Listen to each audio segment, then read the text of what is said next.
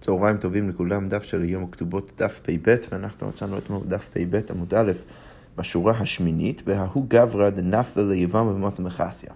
אז אנחנו uh, ממשיכים את כל הדינים שלנו סביב השאלה, לא רק מה הזכויות של הבעל בנכסים של אשתו, אלא ספציפית יותר, ליתר דיוק, מה קורה כשאישה, uh, כש, ש, ש, שבעלה של אישה uh, נפטר ללא בנים, ואז היא נופלת לייבום לפני האח. ובעצם אנחנו אומרים שהכתובה של אותה האישה צריך להגיע מהנכסים של בעלה הראשון, ולכן היבם לא יכול לעשות שום דבר עם הנכסים של, אה, של, של אחיו, למרות שאם הוא מייבם אותה הוא יורש את אחיו, הוא יכול להשתמש בנכסים שלו וליהנות מהם, אבל הוא לא יכול למכור אותם כי הם משועבדים, משועבדים לכתובה.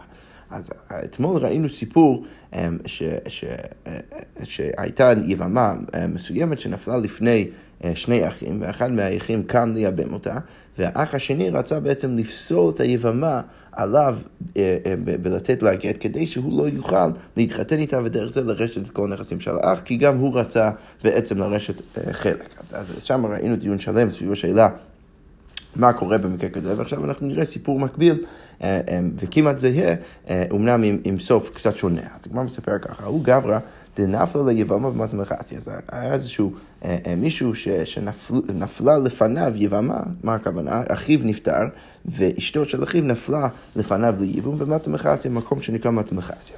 אז באו אחו למסלו בגיתא מיני, אז, אז האח השני שלו, שהוא רואה שעכשיו האח הזה עומד לייבם אותה, והוא עומד לייבם אותה, ואנחנו יודעים שהדין גם, שברגע שהוא מייבם אותה, אז הוא, הוא יורש גם כן את כל הנכסים של אחיהם הנפטר. אז הוא רוצה שהוא לא יקבל כל הנכסים, אז הוא... הוא בא לתת לה גט כדי לפסול אותה על כל האחים. בעצם אם אחד מהיבמים בא ונותן גט ליבמה, אז היא פסולה לכל האחים. אומר לי, אז, אז ההוא, האח הזה, שהיבם שבא לייבם את, את האישה, אז הוא בא ואומר לאחיו השני, מאי דעתיך? למה אתה עושה את זה? משום נכסי, אם אתה רוצה לקבל חצי מנכסים, אנא בנכסי פליגנה לך, אני אביא לך חצי. אז אמר לי, אז, אה, אז, אז האח השני בא ואומר, זה מאוד יפה שאתה אומר לי את זה, אבל אני כבר מכיר את הסיפור מפ"א עמוד ב', שראינו בדיוק אותו סיפור. ומה קרה בסוף? אחרי שהיבם מתחתן איתה, אז פסקו כל החכמים, ש, או לפחות רב יוסף פסק, שזה שאתה מבטיח לי עכשיו חלק מהנכסים של, של, של אחינו שנפטר, זה לא, לא משנה שום דבר. למה? כי אין לך שום זכויות בנכסים האלו כדי שיהיה לך אפשרות להבטיח לי ולהקנות לי חצי מעכשיו. ולכן, מה הוא בא ואומר לו? אמר לי, מסתפין דאבד לי כדאבד רמה. אני מפחד שאתה תעשה לי בדיוק מה שעשו, מה שעשו שם הרמאים בפומדיטה. ולכן אני לא רוצה להסכים איתך לדבר הזה.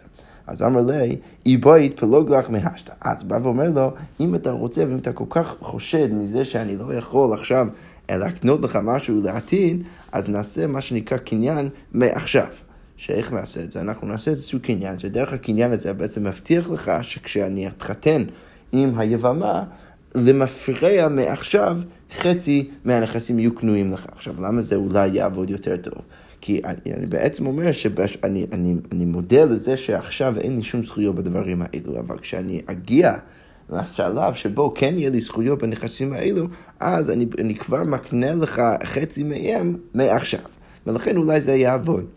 אז הגמרא אומרת, אמר מר ברב אשי, אף אגב דחיית רב דימי, אמר רבי יוחנן, האומר לחבר לך ומשוך פרה זו, ולא תהיה קנויה לך אלא לאחר שלושים יום, לאחר שלושים יום קנה, ואפילו עומדת באגם.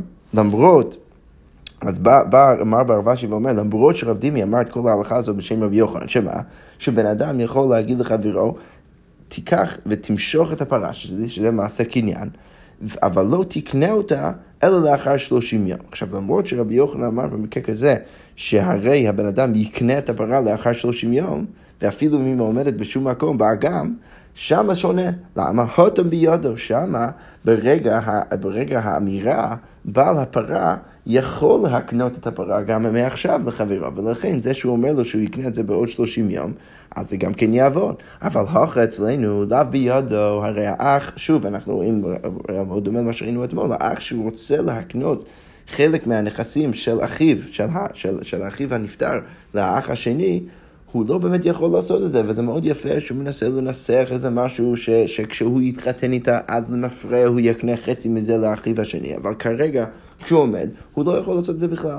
ולכן, אה, אה, זה מאוד יפה שהוא רצה איכשהו לפתור את הבעיה, ובסוף הוא לא יכול לעשות שום דבר ברגע שהוא עוד לא ייבם את היבמה, כי אין לו שום זכויות בנכסי אחיו, ולכן, גם כן לאחר שהוא מייבם אותה והם מתחתנים, אז הוא עדיין לא יכול אה, להקנות את הנכסים, ולכן גם במקרה כזה זה לא יעבור. ולכן אם שני האחים עכשיו יגיעו לבית הדין לאחר נישואין, והאח היבם יגיד שהוא לא באמת רצה אי פעם להקנות את הנכסים, אז באמת הדין איתו, והאח השני לא יכול לקחת שום דבר מה, מה, מהנכסים של האחים הנפטר.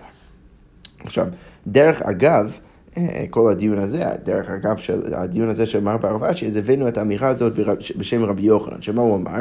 שאם בן אדם אומר לחברו, לך משוך פרה זו ולא תהיה קנויה לך אלא לאחר שלושים יום, אז רבי יוחנן אמר במקרה כזה, לאחר שלושים יום קנה. עכשיו, הגמרא מקשה ככה בסוגריים על האמירה הזאת, והא כי אתה רבין, כשרבין הגיע, אז הוא הביא מסורת אחרת בשם רבי יוחנן, אמר רבי יוחנן לא קני, במקרה כזה, שהוא בא ואומר לחברו, תמשוך את הפרה ותקנה אותה לאחר שלושים יום. אז הגמרא אומרת, לא קשה, זה לא כזה קשה, למה? כי אפשר להגיד, הא דאמר לקני מאה. עכשיו, אז המקרה שאמרנו אה, בשם רב דימי, שהוא באמת קונה, אז זה באמת מדובר במקרה שהוא אמר לחברו, קני מעכשיו. שהוא בא ואומר לו, בעוד 30 יום אתה קונה את זה מעכשיו. ולכן דרך הפעולת קניין שאתה עושה, המעשה קניין שאתה עושה עכשיו, אתה תוכל לקנות את זה בעוד 30 יום, אבל כבר מעכשיו למפרע. אבל הדלא אמר לו, הדלא אמר לי קני מעכשיו. אבל מקרה ש... אה, אה, אה, שזה לא עובד, מדובר במקרה שהוא לא אמר לו כאן ימי עכשיו, ולכן המייסה קינן שהוא עושה עכשיו לא יכול לתפקד בצורה משמעותית בעוד 30 יום. ולכן במקרה כזה באמת רבי יוחנן יגיד ש, ש, שהוא לא קנה. אוקיי, עכשיו אנחנו ממשיכים מהשאלה הבאה. באו מיני מעולה, אז עכשיו שאלו את עולת הדבר הבא. ייבם ואחר כך חילק מה? מה קורה אם אחד מהיבמים ייבם את האישה, ואז רצה לחלק חלק מהנכסים לאחיו? אז, אז כאן מדובר לכאורה במקרה קצת פחות מחודש, כי לכאורה אחרי שהוא כבר מייבם את האישה, אולי יש לו איזו זכות להקנות חלק מהנכסים לאחיו. עכשיו, בכל זאת, הוא לבא ואומר, במקרה כזה לא עשה ולא כלום. למה לא עשה ולא כלום? כי כל, ה, כל הרעיון שאנחנו רואים כבר בכמה דפים האחרונים, זה שאין שום זכות לאח, ליבם, לעשות משהו עם, ה, עם הנכסים. וליתר דיוק, הוא לא יכול למכור אותם, לקנות אותם למישהו אחר. הוא יכול כן ליהנות מהם, לאכול את הפירות שלהם וכולי, אבל בגלל שכל הנכסים משועבדים לכתובת היבמה, כי בעצם הכתובה שלה צריכה להגיע אה, מהנכסים של, של האחים הראשון, אז בגלל זה היבם לא יכול לעשות שום דבר אה, עם הנכסים, ואפילו להקנות חצי מהם לאח, לאח השני, הוא לא יכול לעשות. אוקיי, עכשיו שואלים אותו לכאורה, השאלה היותר מחודשת, אנחנו נקשר את שנייה למה שואלים בכיוון הזה, אבל שואלים את האולה גם כן, מה קורה אם הוא, הוא רוצה קודם כל לחלק חילק ואחר כך ייבם, קודם כל לחלק חלק מהנכסים לאח השני ורק אחר כך לייבם אותם. מהו, מה הדין במקרה כזה? וכמובן שאולה בא ואומר לא עשה ולקום. מכל שכן, ברור שאם הוא לא יכול לחלק לאחר שהוא מייבם אותם, אז ברור, גם כן ראינו את זה מכל, מכל הסיפורים שהבאנו, שהוא לא יכול לחלק את זה גם לפני שהוא מייבם אותה, כי ברור שהוא צריך קודם כל לייבם אותה ורק אחר כך אם כבר זה אפשרי, ורק אחר כך לחלק. זה, אנחנו ראינו עכשיו בעודה שגם זה לא אפשרי, אבל ברור שגם כן אם הוא רוצה לחלק לפני כן זה לא יעבור. אוקיי, אז רק שואל בדיוק את השאלה המתבקשת, מה תקיב לרב ששת, השתא ייבם ואחר כך חילק, לא עשה ולקום. חילק ואחר כך ייבם מבעיה, לא מוזר, למה, למה שואלים את, בסדר הזה? אם בהתחלה הוא אמר שאפילו במקרה שהוא ייבם ואחר כך רוצה לחלק, אז לא עשה ולא כלום, אז מכל שכן במקרה ש, שהוא, שהוא חילק ואחר כך ייבם, ברור שבמקרה כזה זה לא יעבור, ולכן למה אתה צריך בכלל לשאול את השאלה הזאת? אז הגמרא אומרת, שני מעשים, אל תחשוב, אנחנו אולי הבאנו את זה בתור שתי שורות אחת אחרי השנייה בגמרא, אבל אל תחשוב שבאמת זה קרה באותו רגע, אלא פשוט היו שני פעמים ושני אה, שני אה, מקרים שבהם שאלו את אולה, שאלו אולה את, השאל, את השאלות האלו, ולא באמת ידעו בהכרח את התשובה לשאלה השנייה, ולכן שאלו את שני השאלות, וזה לא בהכרח אומר שהם שאלו אותם ביחד. אוקיי, יתר רבין אמר ריש לקיש, בין ייבם ואחר כך חילק, בין חילק ואחר כך ייבם, לא עשה ולא כלום, בדיוק כמו שאולה אמר למעלה, שלא משנה מה, לא עשה ולא כלום, והלכתה לא עשה ולא כלום. וההלכה היא אה, באמת שלא עשה ולא כלום. שוב, אנחנו מנסים להגיד שוב ושוב, שהאח, היוון, אחרי שהוא ייבם את אשתו, את, את התיבמה, לא משנה מה, הוא לא יכול לעשות שום דבר עם הנכסים של אחיו. אוקיי, עכשיו בואו בוא נחזור למשנה שלנו, נזכיר לעצמנו מה בעצם ראינו. אז ראינו במשנה מחלוקת אה, בין החכמים ורבי מאיר, מחלוקת מקבילה למה שראינו לפני כמה משניות, סביב השאלה מה קורה אם היבם מייבם את היבמה, והיא בעצם מכניסה קרקע של, או לא, לא היא מכניסה, אלא האח הנפטר מכניס אה, קרקע אם פירות מחוברים לקרקע. עכשיו, מה אנחנו יודעים, אה, שוב, בכללי, שהוא הדין של הקרקע הזה? אז הדין של הקרקע הזה זה שזה בעצם משועבד אה, לכתובת האישה, וכדי שלא, יש, שאנחנו נוודא שלא נגיע לסיטואציה שלא נשאר שום דבר לשלם לה אה, אה, מכתובתה מנכסי בעלה הראשון, אז אנחנו בעצם אומרים שוב ושוב שהיוון לא יכול לעשות שום דבר מנכסים, לא יכול למכור אותם, לא יכול לעשות שום דבר. עכשיו, בגלל זה מה, מה אנחנו אומרים? אנחנו אומרים שצריך כאילו להתייחס לנכסים של האח הראשון בדיוק כמו שהיינו אה, מתייחסים לנכסי מלוג של האישה. זה בעצם נחשב כקרקע שהיא מכניסה לתוך הנישואים, שהבעל לא יכול למכור אותם, ואולי יכול אולי אה, אה, ליהנות מהפירות. עכשיו, השאלה עולה מה קורה אם... אם, אם, אם האח הנפטר השאיר בעצם ברגע, אה, ברגע שהוא נפטר וגם כן ברגע הייבום הוא משאיר שדה עם פירות שמחוברים לקרקע. עכשיו השאלה איך להתייחס לפירות האלו. האם הפירות האלו נחשבים כבר כפירות שהבעל אה, יכול לקחת אותם, אה, היוון יכול לקחת אותם וליהנות מהם, או אם נחשבים כחלק מהקרקע. עכשיו, מה נפקא מיני? אם הם נחשבים כפירות, אז היוון כבר יכול לקחת אותם ולאכול אותם, אבל אם הם נחשבים. אה, כקרקע, כי הם מחוברים לקרקע, אז זה בעצם שייך לאישה, או זה משועבד לכתובת האישה, ולכן היוון יצטרך לבוא ולקחת את הפירות האלו ולקנות מהם קרקע, והקרקע יהיה שוב משועבד לכתובת האישה, ואז היוון יוכל לאכול שוב מהפירות של הקרקע. אז בזה באנו למחלוקת בין חכמים ורבי מאיר, שחכמים במשנה אמרו שהפירות המחוברים לקרקע נחשבים כשלו, של הבעל, ורבי מאיר אמר, נחשבים אה, כמשהו שכבר משועבד לכתובת האישה, ולכן צריך לקחת אותם, את הערך של הפירות האלו, ולקנות מהם קרקע, ואז היוון יוכל לאכול פירות משם. אז עכשיו הגמרא שואלת, דמאי, למה שאנחנו נגיד לחכמים שהפירות המחוברים לקרקע נחשבים כשלו? והא, מה אנחנו אומרים כל הזמן? כל נכס ואחרים והרבים לכתובתה. הרי כל הנכסים, כולל לכאורה מה שמחובר לקרקע, משועבד לכתובת האישה, ולכן איך אתה יכול לבוא ולהגיד שהבעל יכול, היוון פשוט יכול לבוא ולקחת את הפירות האלה ולאכול אותם. ברור שצריך לפסוק עם רבי מאיר. הדגמר אומרת, אמרי שלוקיש נחנמי, באמת צריך לשנות את שיטת החכמים, תני שלה, שבמקום שחכמים יגידו במשנה פירות המחוברים לקרקע שלו, במקום זה צריכים להגיד שלה, ואז יוצא הכל בסדר גמור. אלא שמה, יוצא קצת מוזר, למה? כי חכמים, אם אתה גורס שאלה בשיטת חכמים, יוצא שלא ברור מה נקודת המחלוקת ביניהם לבין רבי מאיר, כי גם רבי מאיר אמר בדיוק את, את, את, את אותו הדבר. אז מה צריך להגיד? אז, אז כפי שאנחנו נראה עוד שנייה, לכאורה צריך להגיד, סליחה, זה מה שרש"י כותב uh, כאן, צריך להשלים שיוצא שעדיין יש מחלוקת בין חכמים ואמירים, לא סביב הנקודה הזאת, אלא סביב נקודה אחרת בכלל. סביב הנקודה האם מטלטלים משועבדים לכתובה. שראינו למעלה שלכאורה כך סובר רבי מאיר, שמטלטלים אם האח הנפטר נשאר, השאיר איזשהו כסף או מטלטלים מסוים, אז הכסף הזה גם כן משועבד לכתובה, ולכן היוון צריך לקחת את הכסף הזה לקנות קרקע שהוא יהיה משועבד לכתובה ולאישה והוא יוכל רק לאכול את הפירות. אבל לפי חכמים, אם קדם היוון ו- וזכה במטלטלים האלו, אז הוא זכה בהם והם לא בהכרח משועבדים לכתובה, וזה בעצם נקודת המחלוקת בין חכמים ורבי מאיר, אבל אין חינמי, שהגמר באמת אומר כאן, שסביב השאלה של הפירות המחוברים, צריך להגיד שחכמים באמת מודים ומסכימים עם רבי מאיר, שהפירות האלו הם משועבדים כבר לאישה ולכתובתה. אוקיי, אמרנו גם כן במשנה שאם הוא כנס אותה, אם היוון התחתן עם האישה, הרי היא אשתו אז אמרנו, הרי היא כאשתו לכל דבר. אז עכשיו השאלה, למה היא הלכתה? למה אמרנו שהיא נחשבת כאשתו לכל דבר? אז כמו אומרת, אמר רבי חנינא, לומר שמגרשה בגט ומחזירה. מה, מה החידוש שהיא כאשתו לכל דבר? אז, אז כדי לחדש לנו שעכשיו שהיא אשתו לכל דבר, הוא צריך, אם הוא רוצה לגרש אותה, הוא צריך לגרש אותה בגט, ואם הוא רוצה להחזיר אותה, הוא יכול, הוא יכול להחזיר אותה, כמובן, אה, בהנחה לא, שהוא לא כהן, אז הוא יכול גם כן להחזיר אותה. אז עכשיו הגמרא תגיד, רגע, מה בכלל החידוש בשני המקרים האלו? מגרשה בגט פשיטה, זה ברור שהוא צריך לגרש אותה בגט, הרי עכשיו היא אשתו. אמרו שהוא צריך לגרש אותה ככה בגט. אז הגמרא אומרת לו, מה הווה אמינא מה עוד מה הייתי חושב? ויבמה, כתוב בתורה שהיבם צריך לקחת את היבמה ולייבם אותה, וכתוב ויבמה, אמר רחמנה. אז מה הייתי חושב? ועדיין ייבום הראשונים עליה.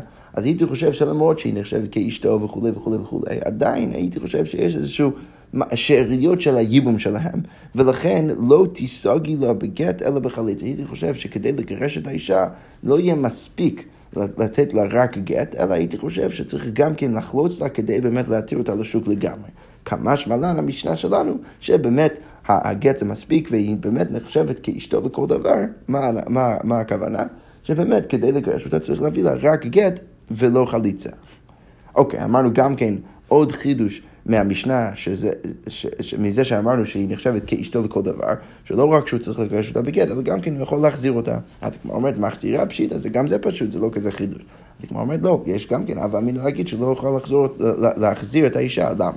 כי מהו דתימה מצווה דרמה רחמנה עלי עבדה, תקם עלי בישראל שלך. הייתי חושב ש... בכלל אנחנו צריכים לזכור שביסוד מצוות ייבום יש סתירה מאוד מאוד עמוקה, שמה? שבסוף אנחנו מתירים לאח להתחתן עם אשת אחיו, שזה גילוי עריות ממש. אז מה הייתי חושב? הייתי חושב שאולי במקום מצווה אנחנו דוחים את האיסור של אשת אחיו, ולכן ברגע שהוא מקיים את, האיסור, את המצווה הכל בסדר גמור. אבל עכשיו שהוא עשה את המצווה, מצווה דרמא רחמן עלי עבדה, הוא כבר עשה את המצווה, הוא ייבם את האישה וזהו. ועכשיו הוא מגרש אותה, אז השתא הוא לא יכול להחזיר אותה, למה? כי תקום עליה באיסור אשת האח, הוא כבר עשה את המצווה, ולכן ברגע שהוא עשה את המצווה הייתי חושב שמה שנשאר זה רק האיסור של אשת האח, כמה שמלן, שעדיין הוא יכול להחזיר אותה והכל בסדר גמור. אז הוא אומר, רגע, ואם הכי נמי, אולי באמת זו נקודה טובה, אולי צריך להגיד שבאמת במקרה כזה, היא כבר, אה, היא, כבר, היא כבר לא היבמה שיש מצווה ביניהם אה, אה, להתחתן, אלא שהיא כבר נחשבת כאשת האח והיא אסורה, אולי זו נקודה טובה. אז היא אומרת, לא, אמר קרא, כתוב בתורה, ולקחה לא לאישה. כתוב בתורה שהיבם צריך לקחת את היבמה לא לאישה. ולכן, מה אני לומד מזה? כיוון שלקחה נעשית כאשתו ברגע שהוא מתחתן איתה, לקחה נעשית כאשתו לכל דבר, ולכן ברגע שהוא מגרש אותה, הוא יכול גם כן להחזיר אותה, הוא לא צריך לחשוש בכלל מהאיסור של אשת האח. אוקיי, אז אמרנו גם כן במשנה, כל זה נכון בלבד שתהא כתובתה נכסי בעל הראשון. ש, ששוב, כל הרעיון שאנחנו הולכים איתו אה, אה, כל הזמן, זה בעצם זה שכל הנכסים של האח הנפטר משועבדים לכתובת האישה, אה, אה, וה, והבעל באמת לא צריך לחשוש אה, שהיא תוכל לגבות את הכתובה שלה מהנכסים שלו, אלא הם יהיו מהנכסים של בעלה הראשון. עכשיו, אני רק, אסב, אני רק אסביר שזה לא אומר שה, שהיבם לא, לא יהיה אכפת לו לגרש את אשתו. הרי אנחנו יודעים שמה הסברה של הכתובה, כל הסברה של הכתובה זה כדי שהיא לא תהיה קלה בעיניו להוציאה. עכשיו אולי תוכל להגיד, אה בעצם אם, ה, אם הוא לא יצטרך לשלם את הכתובה מהנכסים שלו, אז, אז באמת אה, היא תהיה קלה בעיניו להוציאה, אז, אז, אז מה בעצם הפואנטה של הכתובה?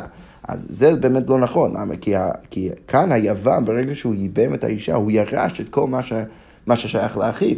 אז כל הנכסים האלו הם שלו, הם נכסים שלו, הוא יכול ליהנות מהם וכולי וכולי, פשוט הוא יצטרך לשלם לה את הכתובה רק מהם ולא מהנכסים שלו. עכשיו, אם אנחנו אומרים את זה, אז ברור שיהיה אכפת לו גם כן לשלם את הכתובה והיא לא תהיה קלה בעיניו להוציאה, למה? כי גם ככה הוא יכול ליהנות מהנכסים האלו. עכשיו, הגמרא עכשיו שואלת את השאלה הפשוטה יותר לכאורה, מה הייתה, למה אנחנו אומרים שכל הכתובה אה, היא תוכל לגבות רק מהנכסים של בעל הראשון. אז הגמרא אומרת, אישה יקנו לו מן השמיים, כי אי אפשר להגיד ליבם שהנכסים שלו עכשיו משועבדים לכתובת היבמה. למה? כי הוא לא, הוא לא בעצם החליט להתחתן איתה. הניסוח כאן מהגמרא זה שהאישה הקנו לו מן השמיים, הקדוש ברוך הוא הקנה לו את האישה הזו דרך זה שאחיו נפטר לא בנים ועכשיו הוא צריך להתחתן איתה. ולכן אתה לא יכול לבוא להגיד שהנכסים שלו עכשיו משועבדים לכתובה, אלא אנחנו אומרים שהכתובה שלה יבוא רק מהנכסים של בעלה הראשון. אלא שמה, הגמרא עדיין אומרת ש"ואי לית לה מראשון אם אין מספיק נכסים מבעלה הראשון, אז היא לא משנה, אז, אז היא כן תקבל uh, את הכתובה שלה מהשני, כדי שוב שלא תהיה קלה בעיניו להוציאה. אוקיי, אז אמרנו גם כן במשנה, ש, uh, ש, שבן אדם לא, היבם לא אמור להגיד ליבמה, הרי כתובתך על השולחן. הוא לא יכול פשוט לייחד לכתובה על השולחן ואז לעשות מה שבא לו עם הנכסים של האח הנפטר, אלא הוא תמיד צריך להשאיר את כל הנכסים של האח, כי הם בעצם משועבדים לכתובת האישה, וכך הוא צריך לעשות. עכשיו אמרנו גם כן במשנה, וכן, מה הכוונה וכן? אמרנו עוד אמירה, שזו אמירה מקבילה ויותר כללית, שגם בכללי בן אדם לא אמור להגיד לאשתו, אפילו אם זה לא בהקשר של איום, הוא לא אמור להגיד לאשתו, הנה אני מייחד לך את הכתובה שלך אה, אה, בצד על השולחן, ועכשיו כל שאר הנכסים לא משועבדים לכתובה. אז עכשיו הגמרא שואלת, למה אמרת את, ה, את ה"וכן" הזה? למה היית צריך להביא את, ה, את האמירה השנייה הזאת, היותר כללית, לגבי בעל ואשתו? אז הגמרא שואלת, מהי וכן, מה זה הדבר הזה? אז הגמרא אומרת, מהו דתימה? הייתי חושב שמה? התלמוד דלא כתב לה דקנאי ודקנינה, אבל הכא דכתב לה דקנאי ודקנינה, אימה סמכא דעתא כמשמעלן. מה הייתי חושב? הייתי חושב שהדין הזה, שבן אדם לא אמור לייחד כתובה לגבי השולחן, שייך רק לגבי יוון ויבמה, למה? כי שמה בהקשר הזה, היוון שייבם את אשתו, לא כתב את היבמה, לא כתב לה אי פעם כתובה. הרי מי כתב את הכתובה? אנחנו יודעים שבעלה הראשון כתב את הכתובה. עכשיו, מה כתוב בכתובה? כתוב בכתובה, דקנאי ודקנינא. כל מה שאני קונה, כל מה שאני עתיד לקנות, כל הדברים האלו בעצם משועבדים לכתובה שלך. אז הייתי חושב שרק בהקשר של יוון ויבמה, שהוא לא כתב לה את המילים האלו, החזקים, שהוא בא ואומר שכל מה שיהיה לי, כל מה שאני עתיד לקנות, יהיה משועבד לך, בגלל שהוא לא, לא כתב לה את המילים האלו, הייתי חושב שבגלל זה היא לא סמכה דייתא, ולכן הוא לא יכול לייחד לה את הכתובה על גבי השולחן. מה הכוונה? שהיא לא תרגיש כזה בטוב להיות עם בן אדם שפשוט שם את הכתובה על גבי השולחן, ואת כל שאר הנכסים הוא עושה מה שבא לו איתם. כי למה? כי, כי אין לה בעצם את הביטחון עצמי בנישואים שלהם, כי בסוף הוא לא, הוא לא התחיל את הנישואים בזה שהוא כתב לה את האמירה החזקה הזאת, שהוא תמיד יהיה משועבד לה. לכן הייתי חושב שדווקא שם הסברה שייכת לומר שהיבם לא יכול אה, בעצם לייחד איזושהי כתובה על גבי השולחן. והייתי חושב שבמקרה של נישואין יותר כלליים, שמדובר במקרה שהוא כן כתב לה דקנאי ודקנינה, שכל מה שאני, כל מה שיש לי, כל מה שאני עתיד לקנות משועבד לך. אז הייתי חושב, אימה סמכה דייתא, הייתי חושב שהיא סומכת את דעתה, ויש לה את הביטחון העצמי בנישואין, שאפילו אם היא מייחד משהו על השולחן, עדיין היא עדיין בסדר בנישואין עם כל, עם כל הסידור שלהם. לכן הייתי חושב שבאמת זה מותר לבעל לעשות דבר כזה, וזה לא כזה בעייתי. כמה שמלן מהמשנה שגם זה בעייתי, גם כן בהקשר יותר רחב של הנישואין. אוקיי, אמרנו גם כן אה, במשנה, שאם שאם הוא מגרש אותה, אם היוון מגרש את היבמה, אז אין לה אלא כתובה, אז, אז, אז היא לא מקבלת אלא הכתובה. עכשיו, מה משמע מזה? משמע מזה שברגע כזה, שהוא מגרש אותה, אז כבר אנחנו לא אומרים שהיוון לא יכול בעצם למכור שום נכסים של, של אחיו הנפטר, אלא מה אנחנו אומרים? הוא יכול לשלם לאישה, ליבמה, את הכתובה שלה מהנכסים של אחיו, ועכשיו הוא יכול לעשות מה שבא לו עם שאר הנכסים.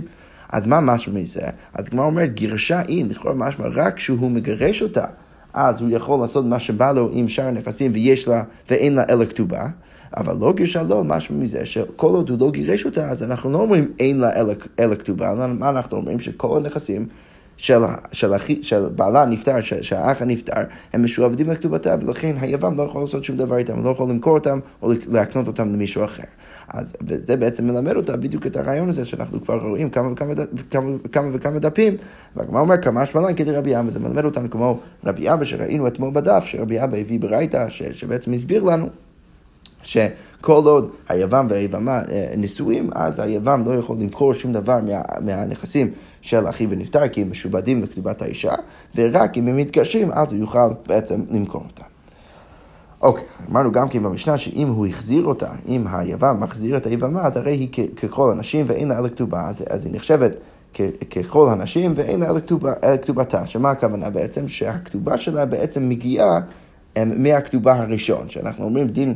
אה, שהדין הכללי הוא שבן אדם שמגרש את אשתו ואז מחזיר אותה, אז לא צריך לכתוב לה כתובה חדשה, אלא כתובתה הראשון שהוא כתב לה אי אז, עכשיו מתפקד שוב כה, כהכתובה, כהכתובה שלה. עכשיו אנחנו אומרים במשנה שלנו שהדין אותו דבר גם כן לגבי יוון ויבמה, שברגע שהוא מחזיר אותה, אז היא ככל הנשים ואין לה אלא כתובתה, מה הכוונה? כתובתה הראשון. אז הגמרא אומרת, החזירה מייקה משמלן, אז מה בעצם היית צריך ללמד אותי בדבר, בדבר הזה? אז הגמרא אומרת, תנינא, הרי את, את הדין הזה אני כבר יודע, למה? כי מה כתוב במשנה? או בברייתא במקום אחר, כתוב, המגרש את האישה מחזירה, המנה כתובת הראשון מחזירה. אז הגמרא שואל, למה אתה צריך בכלל לחדש לי את הדבר הזה? הרי יש לנו דין יותר כללי, שכל פעם שבן אדם מגרש את אשתו, אם הוא מחזיר אותה, אז הוא מחזיר אותה המנה כתובתה הראשון. אז למה אתה צריך ללמד אותי את זה דווקא כאן, בהקשר שלנו, עם היוון ויבמה? אז הגמרא אומרת, מהו דתאים, הייתי חושב שזה אולי נכון לגבי אישה כללית, אבל לגבי היוון ויבמה, הייתי חושב שהדין שונה. למה, מה הייתי חושב? מהו דתאים, הגמרא אומרת, אשתו הוא דאי הוא כתב לה כתובה מיני. אז הייתי חושב שאצל אשתו, בגלל שהוא בעצמו... הוא הבן אדם שכתב לה את הכתובה בהתחלה, אז הייתי חושב, כשהוא מחזיר אותה, אז בסדר גמור, שמה הוא מחזיר אותה על סמך, באמנת כתובתה הראשון. אבל יבימתו, דלא אי הוא כתב לה, אבל אם מדובר על יוון ויבמה, שזה לא הוא בעצמו שכתב את הכתובה, אלא זה אחיו הנפטר שכתב את הכתובה, אז הייתי חושב שהיכא דגשה והעדה, הייתי חושב שכשהוא מגרש אותה ומחזיר אותה, עם הכתובתה מיני. אז הייתי חושב שהוא צריך לכתוב לה כתובה חדשה מעצמו. כמה שמלן שגם במקרה של יבם ויבמה, למרות שלא הוא כתב את הכתובה הראשונה, עדיין אפשר להחזיר את היבמה על מנת או על סמך הכתובה הראשון ש, ש, שהוא לא כתב אי פעם, אלא שאחיו המת אה, כתב, וזה הכל עדיין בסדר גמור. אוקיי, עכשיו הגמרא מספרת ככה um, סיפור לסיים, לסיים את הפרק. אז כמו אומר כך, אמר רב יהודה, בראשונה היו כותבים לבתולה 200 לאמנה מנה. והיו מזקינים ולא היו נושאים נשים, עד שבא שם בן שטח ותיקן כל, כל נכסיו האחרים לכתובתה. אז, אז רב יהודה בא ומספר שבהתחלה היו כותבים לבתולה רק, אה, אה, אה, רק 200 לבתולה או מנה לאמנה, ולא שום דבר אחר. לא היו כותבים בכתובה שהנכסים של הבעל משועבדים לכתובת אשתו. אלא מה היו כותבים? שהוא צריך לשלם לה 100 או 200 זוז. עכשיו, במקרה כזה זה מאוד נדיר שלבן אדם יש סתם מנה או 200 זוז שכזה מסתובבים בבית שלו, שהוא יוכל תמיד לשלם מהם את הכתובה. ולכן הנשים לא היו סומכות את דעתן, לא היו רוצות להתחתן במקרה כזה שהם יקבלו כתובה, שברור להם גם כן שלא יהיה אפשרי לבעליהם תמיד לשלם את הכתובה, כי לא תמיד יש לבן אדם סתם מהצד מנה 200 זוז. ולכן כל הגברים היו מזדקנים, והנשים לא היו מתחתנות איתם. עד שבא שמעון בן שטח ואמר שמה צריך לעשות? צריך לתקן שכל נכסיו בכתובה יהיו אחראים לכתובתה. ולכן האישה יותר בקלות תסכים להתחתן, כי היא יודעת שאפילו אם אין מזומן לבעלה ברגע שהוא מגרש אותה, עדיין אה, אה, כל הנכסים שלו יהיו משועבדים לכתובה, ולכן היא עדיין תקבל את מה, שמגיע לה דרך הכתובה. אוקיי, זה בעצם הסיפור היותר קצרצר. הברייתא כך מספרת אה, איזה סיפור קצת יותר ארוכה, תניא נמי הכי, אז כתוב גם כן אותו דבר בברייתא, שמה? שבראשונה היו כותבים לבתולה 200 ולאמנה מנה, והיו מזקינים ולא היו נושאים נשים בדיוק כמו שראינו, אז אף אחד, אה, אף אחד, אה, כל הנשים לא היו מסכימות להתחתן עם הגברים, כי בסוף הן יודעות שהם לא באמת יקבלו את הכתובה שלה. אוקיי, עכשיו מה קרה בשלב ב'? בשלב ב' התקינו שיהיו מניחים אותה בבית אביה, אז, אז אמרו סבבה, אוקיי, מה נעשה? אז נשים מנה או 200 זוז מהצד ונשים את זה בבית אביה של האישה. עכשיו האישה יודעת שמה? שכל רגע שהבעל ירצה לגרש אותה, יהיה את המזומן מוכן בבית, בביתו של האבא שלה, ולכן הם תמיד יקבלו את הכתובה שלהם. אז באמת במקרה כזה הם הסכימו להתחתן. אלא שמה, זה היה פתרון יותר מדי טוב. למה? כי, כי, כי ועדיין, הגמרא מספר, כשהוא כועס עליה, אומר לה, לכי אצל כתובתך. אז כשהוא היה כועס על אשתו, אז היה יותר מדי קל לגרש אותה. למה? כי, כי ברגע שהוא יודע שהמנה הוא 200, שוב, תלוי בבתולה והמנה, מונח כבר בבית אביה של אשתו, אז כל רגע שהוא כועס עליה, יכול פשוט לגרש אותה בקלות וככה לשלם. אבל מה אנחנו רוצים? אנחנו רוצים בעצם סיטואציה שבו זה לא יהיה כזה קל לגרש את האישה, הזאת. את כל הרעיון של הכתובה זה שהיא לא תהיה קלה בעיניו להוציאה. מצד שני, אנחנו רוצים סיטואציה שבו לפחות יהיה לו אפשרות לשלם מתישהו. עכשיו, אם זה רק מזומן וזה לא, ולא משאירים את זה בשום מקום, אז באמת יכול, יכול להיות אה, מצב הרבה בקלות ש, שלא יהיה לו את הכסף לשלם את, את, את הכתובה. זה בעצם היה השלב הראשון, שאנשים לא רצו אז להתחתן. אבל בשלב שני, אז, אז הפכו את זה להיות יותר מדי קל, כי בעצם העבירו את, ה, את המזומן הזה להיות ולהישאר בבית אביה של האישה, ואז באמת בכל רגע שהוא היה כועס על אשתו, אז הוא היה פשוט משלח אותה וגירש אותה. אוקיי, ולכן מה התקינו? התקינו שיהיו מניחים אותה בבית חמיה, אז, אז, אז התקינו ש, שעדיף דווקא לשים את הכסף הזה בבית חמיה, בביתו של הבעל, או של, של המשפחה של הבעל, שאז באמת זה אולי היה יכול להפוך להיות קצת יותר, קצת יותר אה, קשה לגרש אותה, למה? כי הברית מספרת שהעשירות עושות אותה הקלטות של כסף וקלטות של זהב, אז העשירות, הנשים העשירות עם כתובה אה, מרובה, היו לוקחות את הכסף הזה והופכות את זה להיות להיות אה, כלים מאוד מאוד יפים של כסף וזהב, ועניות היו עושות אותה עבית של מימי הרגליים. אז הם היו הופכות את הכסף הזה להיות עבית של, של, של מימי הרגליים, שלשם משתינים, כי כמובן לא היה להם מספיק כסף לעשות משהו יותר יפה. אבל עדיין זה לא היה פתרון טוב, למה? כי כשכועס עליה, אומר לה, תלי כתובתך וצאי, תמיד הוא היה יכול להגיד לה, ברגע שהוא כועס עליה, קח או קחי את, ה, את הכלי הזה שהכנת מכסף כתובתך, ותצאי מפה בין אם זה אשרות בין אם זה עניות, תמיד היה לו אפשרות לעשות את זה הרבה בקלות. ושוב, זה היה הרבה יותר מדי קל לגרש נשים, ולכן גם זה לא היה פתרון טוב. ולכן הברייתא מספרת שכל זה היה לא טוב, עד שבא שמעון בן שטח ותיקן, שיהא כותב לה כל נכסי אחרים לכתובתה. אז זה היה לא טוב עד שבאמת שמעון בן שטח תיקן, כמו שראינו גם כן באמירה למעלה של רב יהודה, עד שהוא תיקן שכל הנכסים בכתובה יהיו אה, אה, אחראים לכתובה, משועבדים לכתובה, ולכן שוב, מצד אחד זה לא יהיה מספיק אה, זה לא יהיה יותר מדי קל לגרש אותה, למה? כי באמת, זה לא שתמיד יש לו את המזומן מוכן לכל רגע שהוא רוצה לגרש את אישה, מצד שני, תמיד האישה יכולה לדעת שהיא תקבל משהו. למה? כי בסוף הנכסים של בעלה משועבדים לכתובה שלה, ולכן אם אין לו מזומן אז היא תוכל לקחת מהנכסים שלו, ואם אין לו נכסים אז היא תוכל לקחת מהלקוחות שלו, אנשים ש- שקנו ממנו נכסים. ותמיד יש, יהיה לה אפשרות לגבות את כתובתה, ולכן היא בעצם תסכים להתחתן עם הגבר במקרה כזה, והכל יוצא בסדר גמור, בזה סיימנו את הפרק, הדרן הלך האישה. בעזרת השם מחר אנחנו נמשיך, נמשיך עם הפרק החדש. שכוייח.